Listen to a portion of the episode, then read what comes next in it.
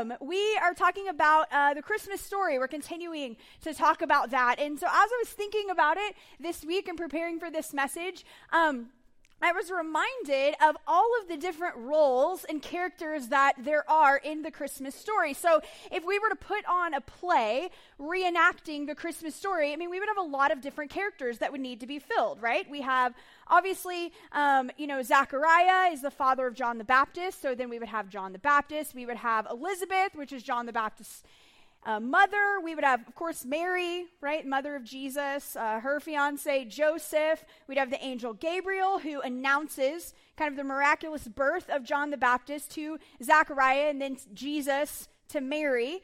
Um, then we have the unnamed angels that announce the birth of the Savior on Christmas night um, to the shepherds, and then there is the shepherds. Um, and so I was thinking about those roles, and it reminded me of a friend of mine that he's, uh, I think he's like in his mid 40s now, but all growing up, they had this tradition at their house that on Christmas Eve, everybody would pull um, a character, a role from the Christmas story out of a hat, and then they had five minutes to get a costume together and get with a group. Now, this is much easier because obviously, as he's older, they've got, you know, in laws and cousins and grandkids, and it's a huge get together. And so everybody gets like on little teams. They have five minutes to get a costume together, get with their team, and come up with the best reenactment of the Christmas story that they can. And then, in a very Christ honoring way, the teams compete against each other for who has the best reenactment of Jesus' birth, right? Um, and so I remember uh, having a conversation with him one day and saying, you know, he, he was a little bummed out because we just got back from, uh, we worked together, we just got back from Christmas break, and um, he was kind of telling me about how it went. And he was a little bummed out about the Christmas reenactment. I'm like, why are you so bummed out? And he was like, well, because there's good roles and then there's not so great roles. And I'm like, okay, well, like, what are those? And he's like, well, obviously, you know, like Jesus, Mary, Joseph, like, you know, John the Baptist. Like, these are the roles that people want, of course, right? And he's like, maybe the bad role. And I'm like, well, what's the worst role? And he was like, well, obviously the donkey's the worst role. and he's like, but also like shepherds. Because, like, no, I mean, they don't have names. Nobody knows the shepherds' names. They're basically mentioned briefly in this one little section, and then that's it. Like, nobody wants, everybody's kind of bummed out when they get, like, oh, you're just a shepherd this year. And I kind of got me thinking about the role of shepherds in the Christmas story. And the reality is is that if we were to put on a Christmas reenactment, the shepherds would be a very minor role. Um, when you're thinking about, you know, especially a play or something like that, any play that you have thought about, you have like main lead parts and then you have ensemble parts. And shepherds would be considered ensemble parts, not really the role that we think of necessarily to make this huge impression. We don't know their names, we don't know how many of them there were. They're mentioned this one time in the Gospel of Luke, and then they're never mentioned again. That's it. That's their role, right? The shepherds seem to be very minor characters in the overall story. Um, but the truth is, is that the shepherds actually play a pretty major role in the Christmas story. And we see this in Luke chapter 2, which is where we're going to be today. Specifically, we're going to be looking at verses 8 through 20. And the reason we're looking at those verses, it wasn't hard for me to come up with because, again, that's the only time the shepherds are highlighted. Um, so I want us, what we're going to do is we're going to read that together. And my hope is that you will see that when we get to know a little bit more about the shepherds, and we take a careful look at their response to this birth announcement that they get, we're going to see that they really are not minor roles. They're, it's a major role. And in fact, they're kind of the perfect characters for us to emulate in our lives here in 2019. To not just look at the Christmas story as a baby in a manger, but how does it continue to affect how we live every single day life here in 2019? Um, and so, like I said, we're going to be Luke in chapter 2. Um, if you brought your Bibles, great. Go ahead and um, you can flip there. Uh, the Bible's broken up into two areas the Old Testament, the New Testament. Um, it's uh, The New Testament is Matthew, Mark, and Luke. Luke is the third book. Um, and so you could find it pretty easy by flipping there. If you don't have a Bible today, we are going to have the scriptures up on the screen. we also have them on the tables. So please feel free to get one of those and take it home with you today if you would like. Um, and then we also have highlighters and pens and uh, message notes in the basket. So we want to encourage you to take notes. There are going to be some things that I'll say if you're taking notes today, write that down. Um, and I'm going to encourage you to circle and highlight some things throughout Scripture as well. Um, so let's go ahead and dive right into Luke chapter 2. Um, we're going to read all of this narrative together one time through, um, and then we're going to kind of see how this applies to us today. So, verse 8, it says, And there were shepherds. I want you to circle shepherds because that's our main focus today in the message, our main uh, characters that we're going to be focusing on today. So there were shepherds living out in the fields nearby, keeping watch over their flocks at night. And an angel of the Lord appeared to them, and the glory of the Lord shone around them, and they were terrified. But the angel said to them, Do not be afraid. I bring you good news that will cause great joy for all the people. And then I want you to highlight all of verse 11. It says, Today in the town of David, a Savior has been born to you. He is the Messiah, the Lord. This will be a sign to you. You will find a baby wrapped in clothes and lying in a manger. Suddenly, a great company of heavenly hosts appeared with the angel, praising God and saying, Glory to God in the highest heaven, and on earth peace to those on whom his favor rests. When the angels had left them and gone into heaven, the shepherds said to one another, highlight the whole rest of this verse, what the shepherds said, Let's go to Bethlehem and see this thing that has happened, which the Lord has told us about. Verse 16 So they hurried off and found Mary and Joseph and the baby who was lying in the manger. When they had seen him, highlight the rest of this verse, this is what they did. They spread the word concerning what had been told to them about this child. And all who heard it were amazed at what the shepherds had said to them. But Mary treasured up all these things and pondered them in her heart. The shepherds returned, glorifying and praising God for all the things that they had seen, had heard and seen, which were just as they had been told.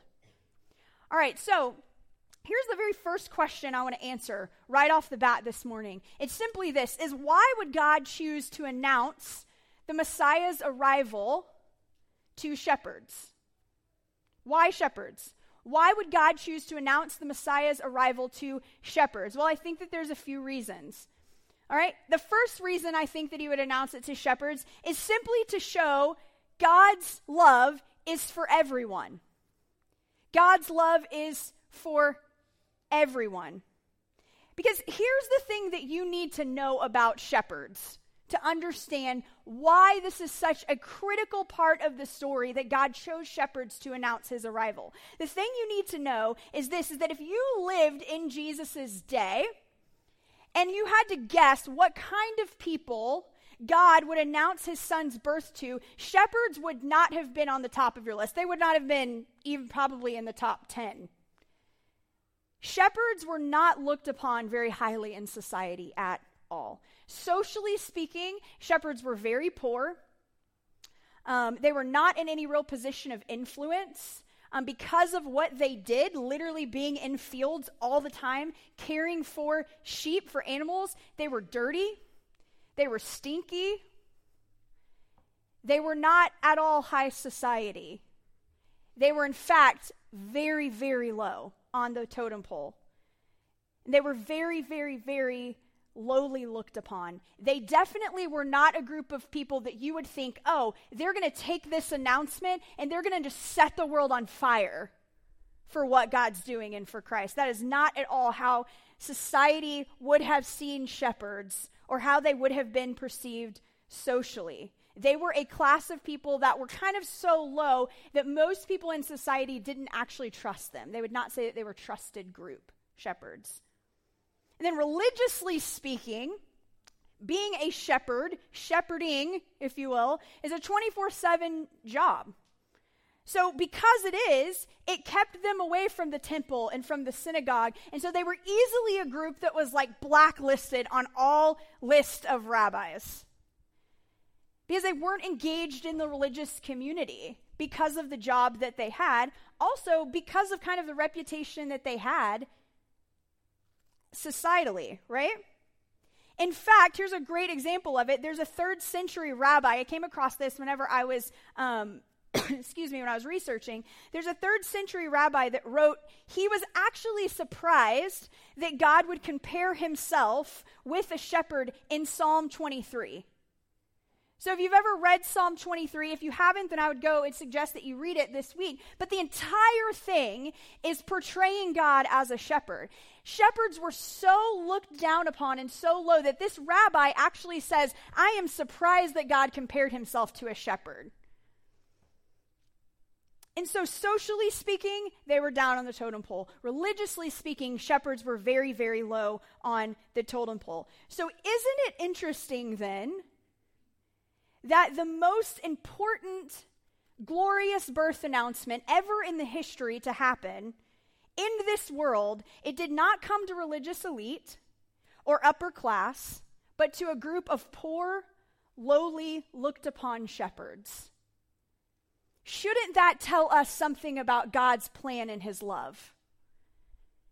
That God, from the very second that Jesus is born, he wants to immediately communicate, even by communicating through the group of people that he's going to choose the angels to talk to, immediately wants to communicate the message that my love is for everyone. I'm going to pick the lowly of the lows group to communicate the best birth announcement ever to. I'm going to pick the shepherds And so shepherds, the thing is, is that they weren't just humble people, like limited to watching over a group of sheep, right? They were literally looked down upon. So this is why God chooses this group to reveal the greatest act, the greatest, the start of the greatest rescue mission that will ever happen in all of history. Is to say, it doesn't matter to me that none of you know the name of these shepherds because I know their name, I know their heart. And while the rest of you look and you think that they are useless, that they don't offer much to society outside of being in a field all day with sheep, I see their value, and my love is for everyone, including them. And so that's who's going to announce that my son has arrived. That's going to be the group that's going to see the newborn Savior before anybody else. So the first reason is just to show God's love for everyone. Here's the second reason. The second reason is this is that it is a prophetic declaration. By by using shepherds, choosing to use shepherds to announce the Messiah's arrival, God is making a prophetic declaration. All right, there's a biblical scholar that lived in the 18th century, and, and he believed that by God choosing shepherds, he was making a divine purpose. He was being he had a divine purpose in his announcement. And this is what he says. He said, "Listen, these men, these shepherds who watched the sheep ultimately meant for the slaughter. That's the purpose of these sheep that these shepherds are watching, right? So these men who ultimately watch these sheep who are meant for the slaughter receive a divine message about the ultimate Lamb of God, who also one day would be killed to take away the sin of the world through his death and his resurrection.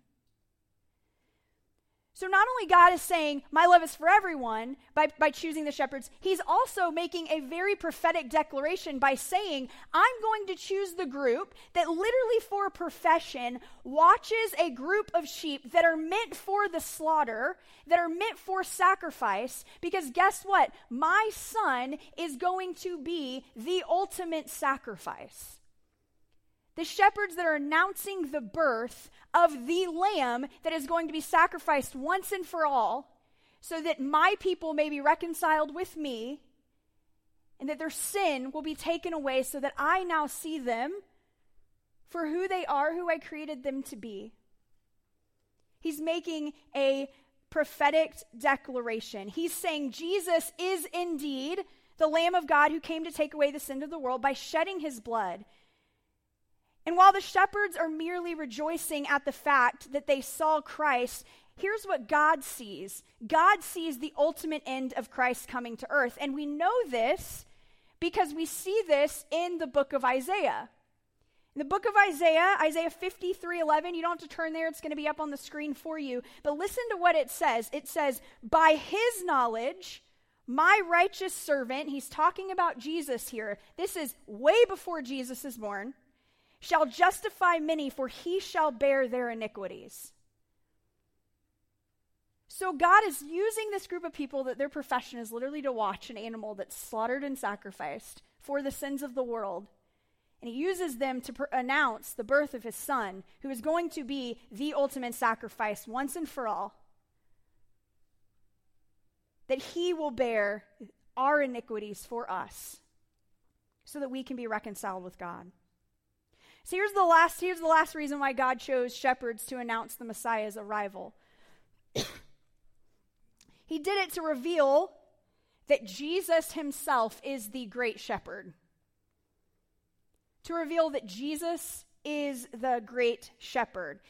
Here's the thing being a shepherd is not an easy job, okay? And there are still shepherds that exist today um, in, in, other parts of the world, but being a shepherd is not an easy thing. Shepherds have to protect their clo- flock from dangerous predators like lions and bears, um, wolves. Shepherds have to make sure that sheep are safe, that they have enough pasture to graze on, that when they do things stupid, like leave the rest of the flock, guess who's responsible for going out and getting them? And even correcting and bringing them back to the flock. That's the job of a shepherd. He has to be willing to leave the rest of the flock. This is the role of a shepherd. And this is the role that that baby in the manger is going to take and continues to take today in your life and in my life. Jesus is the great shepherd. Yes, Jesus Christ, he is a baby born of a virgin, and at this time of year, that's typically where the story stops. That's typically all we focus on and talk about, right? And while that's miraculous, I'm not downplaying that at all, but the truth of the matter is is that's not actually the end of the story. That's not where the story ends.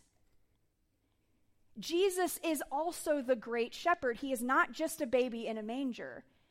He is the great shepherd that is very active and still overseeing and caring for us. And this is highlighted all throughout Scripture. I'm going to run through some scriptures real fast. They are going to pop up on the screen behind me. Um, but I just want to show you how this theme of Jesus being the great shepherd and shepherds being the thing that Jesus is most compared to runs all throughout Scripture. Listen to this John 10 11. It says this I am the good shepherd. This is Jesus talking. I am the good shepherd. The good shepherd lays down his life for the sheep. Luke 15, 3 through 7 says, Then Jesus told them this parable Suppose one of you has a hundred sheep and loses one of them.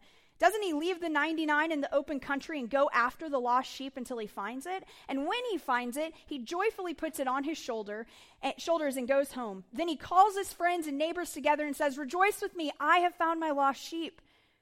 I tell you that in the same way, there will be more rejoicing in heaven over one sinner who repents than over 99 righteous persons who do not need to repent. He's ascribing the role of a shepherd saying that's what shepherds do, and that's what I'm going to do. That listen, even if you're not pursuing me, I'm going to pursue you. I will do anything, I will go to any lengths, including giving my life for the one. And then, literally, I said this earlier, we're not going to put it up on the screen, but literally all of Psalm 23, like the entire thing, that's all it does, is talk about how Jesus is the great shepherd and then John 10 27, Jesus says this My sheep listen to my voice, I know them, and they follow me.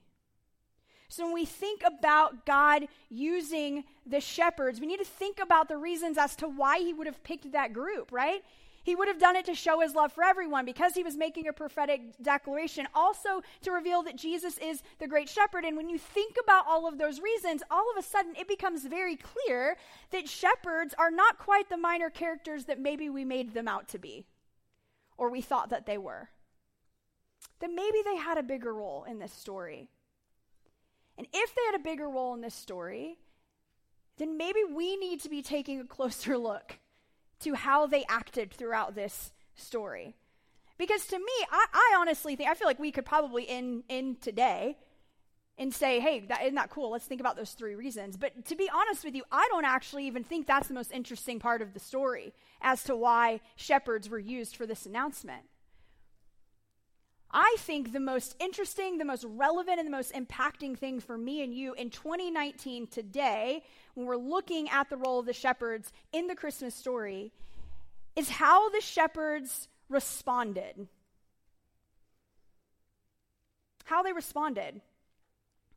Look with me again. We're going to read just again verses 15 through 20 in Luke chapter 2. And look at how the shepherds responded and what they did. It says this, starting in verse 15 When the angels had left them and gone into heaven, the shepherds said to one another, Let's go to Bethlehem and see this thing that has happened, which the Lord has told us about. So they hurried off and found Mary and Joseph and the baby who was lying in the manger. When they had seen him, they spread the word concerning what had been told to them about this child. And all who heard it were amazed at what the shepherds said to them. But Mary treasured up all these things and pondered them in her heart. Verse 20 The shepherds returned, glorifying and praising God for all the things they had heard and seen, which were just as they had been told. Again, listen, like, notice how the shepherds respond to the angel's announcement. I mean, they, they literally turn to each other and they basically say, Let's go. Like, let's go and see this for ourselves. But they say, Let's go and see this for ourselves and let's go right now. Like, they're not like, Well, he's a baby. I mean, you know, really, what is he going to be doing the first couple months, right? Just laying there mostly. Like, we've got time. No, that's not the response. The response is, let's go. God made this announcement through angels to us. Let's go and see this for ourselves. Let's go right now. And you know what? This is consistent with every single thing that God has told us. Which is interesting because you have society that's saying, here's a group of people that aren't actually all that religious, but funny how they know the prophecy. It reminds me of a verse in 1 Samuel. It's one of my favorite verses throughout the Bible, and it simply says this. simply says, man looks at the outward appearance, but you know what God looks at? God looks at the heart. We have a group of people that are literally the example of that verse. All of society is looking at the outward appearance, but God's looking at the heart. And he says, out of everyone that I can look at, to make this announcement for, I'm going to make it to them because their heart is most pliable to my purpose and what I'm doing. It doesn't matter to me if no one else knows their names. I know their names. I know their willingness. I know how they're going to respond in faith and in trust. They're my group of people. Notice how the shepherds respond to baby Jesus himself. Okay, look at verses 17, 18, 17 through um, 18, and then verse 20. It says this When they had seen him, they spread the word concerning what had been told them about this child. And all who heard it were amazed at what the shepherds said to them. Verse 20 The shepherds returned, glorifying and praising God for all the things that they had heard and seen, which were just as they had been told the words of the angels had been fulfilled by the birth of Jesus. And after the shepherds saw the infant Jesus, they spread the word of the angels to others of what had happened, that a Savior had been born. And then they come back and they worship God because everything the angel had said about the birth of the Savior had come true, down to the last detail. God had kept his word. And that was reason enough for them to praise Him. And that's reason enough for us to praise God. You know, God's not a magic genie that we can just go and say, okay, God, for you to be real in my life, I need to see A, B, and C. because the truth of the matter is, is if God never offered or showed us one, what we would consider physical blessing in our whole life, but we had the option for the gift of eternal life, that is reason enough to praise Him and worship Him. That's what it means to be kingdom minded, to see, to have an eternal mindset, is to say we realize the opportunity to be reconciled and spend eternity forever with God that is praise enough. And that's the shepherds knew. That's what this means. This Savior being born, this baby that's sitting in a dirty manger, we don't need God to really do anything else in our life. We're going to praise and we're going to worship Him and we're going to glorify God because we know what this means. This means now that we get to be reconciled with God. And the thing is, is I think that we can all really relate to the shepherds in one way or another. Just hear me out on this, okay? Because I think every single person in this room can relate to one of the things that I'm about to say, whether it's currently happening in your life or it has happened before.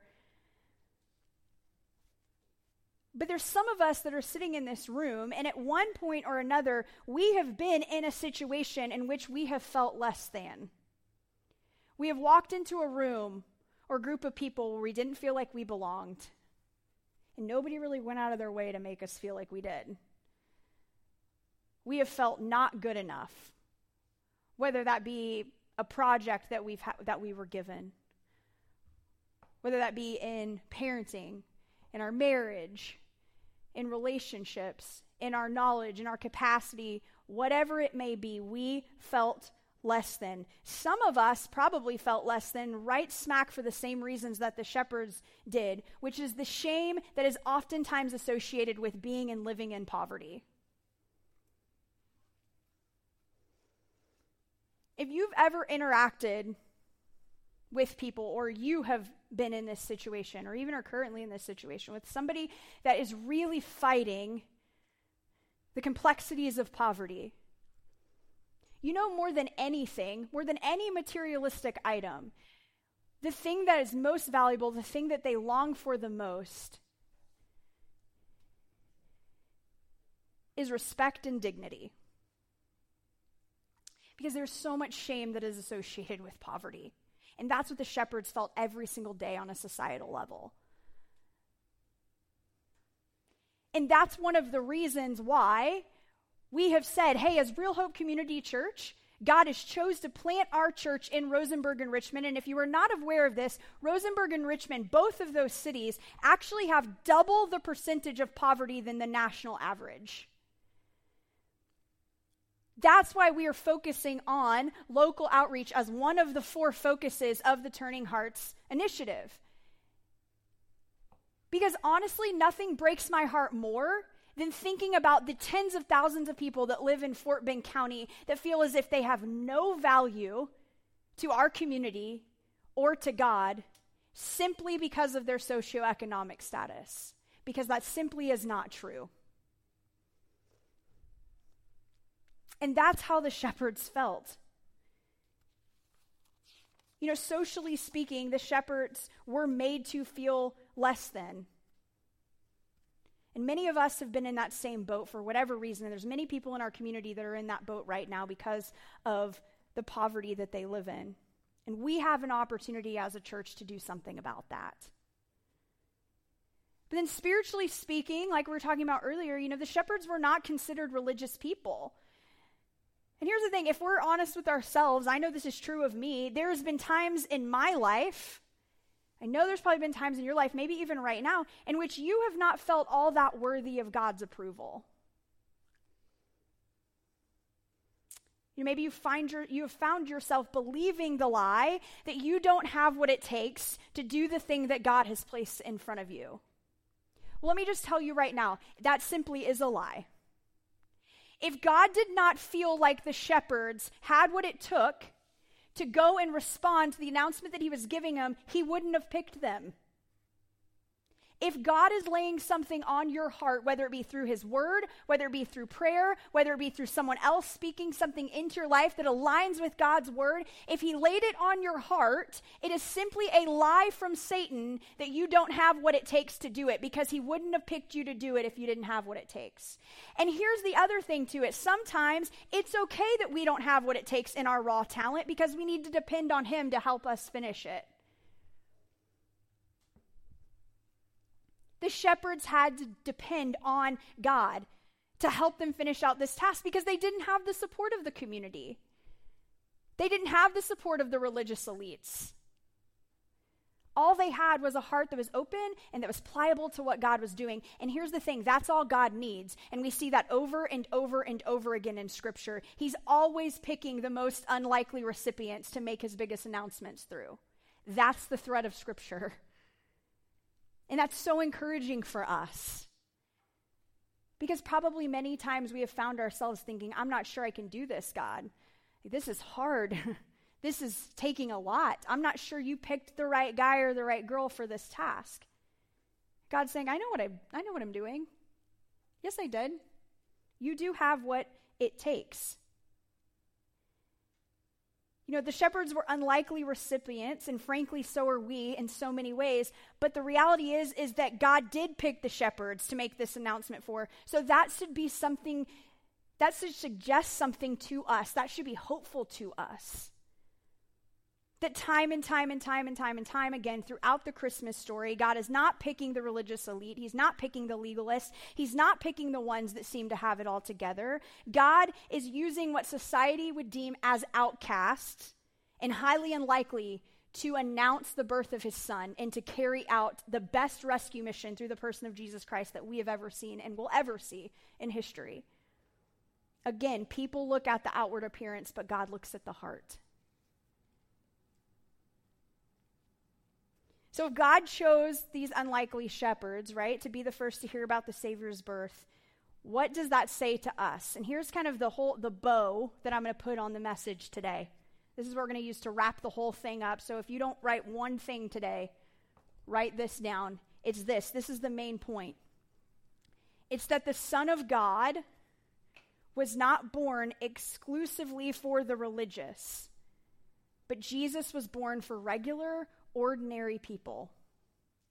Listen to that. The Son of God was not born exclusively for the religious. Jesus was born for regular, ordinary people. And man, isn't that comforting to know? He was born for regular, ordinary people like me, regular, ordinary people like you. And here's why, okay? Because God always wants to use you and He wants to use me to point glory back to Him. Okay? If He's using the most extraordinary, or what we think are the most extraordinary people, how much glory is really getting pointed back to God? God wants to use an ordinary person to do something extraordinary. So that everyone else will say, wow. Like, I know his story. I know her story. Trust me when I say that was all God. Jesus was born for regular, ordinary people. And that's the remarkable message that this that Jesus' birth indicates for us. That's the remarkable message that the shepherds received that day. It's that the Son of Mary, whose birth we celebrate, was also the Son of God who existed before the beginning of time. He was also the child placed in Bethlehem's manger, who one day would be placed on a cross where he would pay for our sins. The angel's announcement of peace to the shepherds at his birth, it's a preview to the announcement that an angel's going to make 33 years later when they say, hey, remember the guy that was dead that you put in the tomb? He's risen, he's resurrected. The reason that Christmas is so important is because it points to what's going to happen on Easter morning. And that's the game changer for me and you. And so, how neat that he chooses the shepherds, a highly unlikely recipient group, for that message. And then, how neat that the shepherds illustrate to us their response of trust and of faith. Because what do they do? They immediately take that message and they go and spread it to everybody that they know.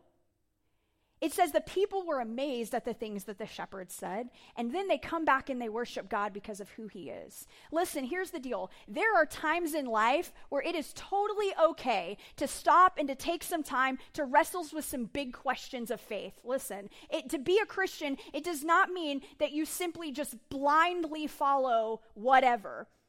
You should wrestle with big questions of your faith. That's okay. That's literally one of our family values here at Real Hope, is that we want to provide a space that's safe for people to wrestle with big questions of faith. There is time and there is space for that. But you need to hear me say this too, and this is what the shepherds are illustrating for us in their response. There is also a time where God says something and you just react. You just do it. you trust, and you're faithful, and you move forward. And here's the thing those big kind of moments, do you know what they're made up of? They're made up of much smaller incremental moments where we're having faith and we're trusting God. I, in my life, just speaking from experience, I can only tell you my story. I have not had very many giant, like Moses and burning bush type moments with God, but I have had a lot of little tiny moments where God is leading me. And when you respond with faith and trust in those moments, as the shepherds did, then guess what? God knows also that He can respond in faith and trust to you with the big moments and the big things. It's so important to remember that while man looks at the outward appearance, God looks at the heart that Jesus' birth is an indication to us that God's love is for everybody, that it's not just exclusively for the religious, but that Jesus was born for the regular, ordinary people. That's why he uses a group like the shepherds to announce the greatest birth that will ever happen in our history.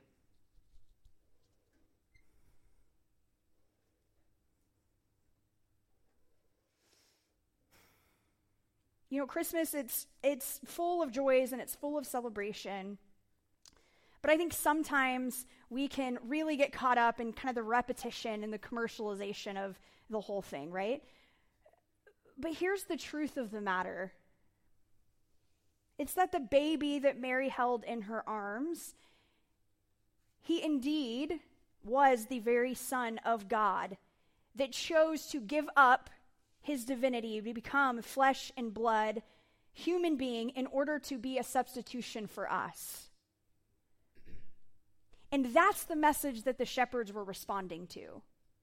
And so, if you're sitting here today and you're wondering to yourself, I don't really know what the first message that I should respond to, like I hear what you're saying, but what's the first message that I respond to? It's simply that it's that it wasn't just a baby, it was God Himself taking on all of the boundaries,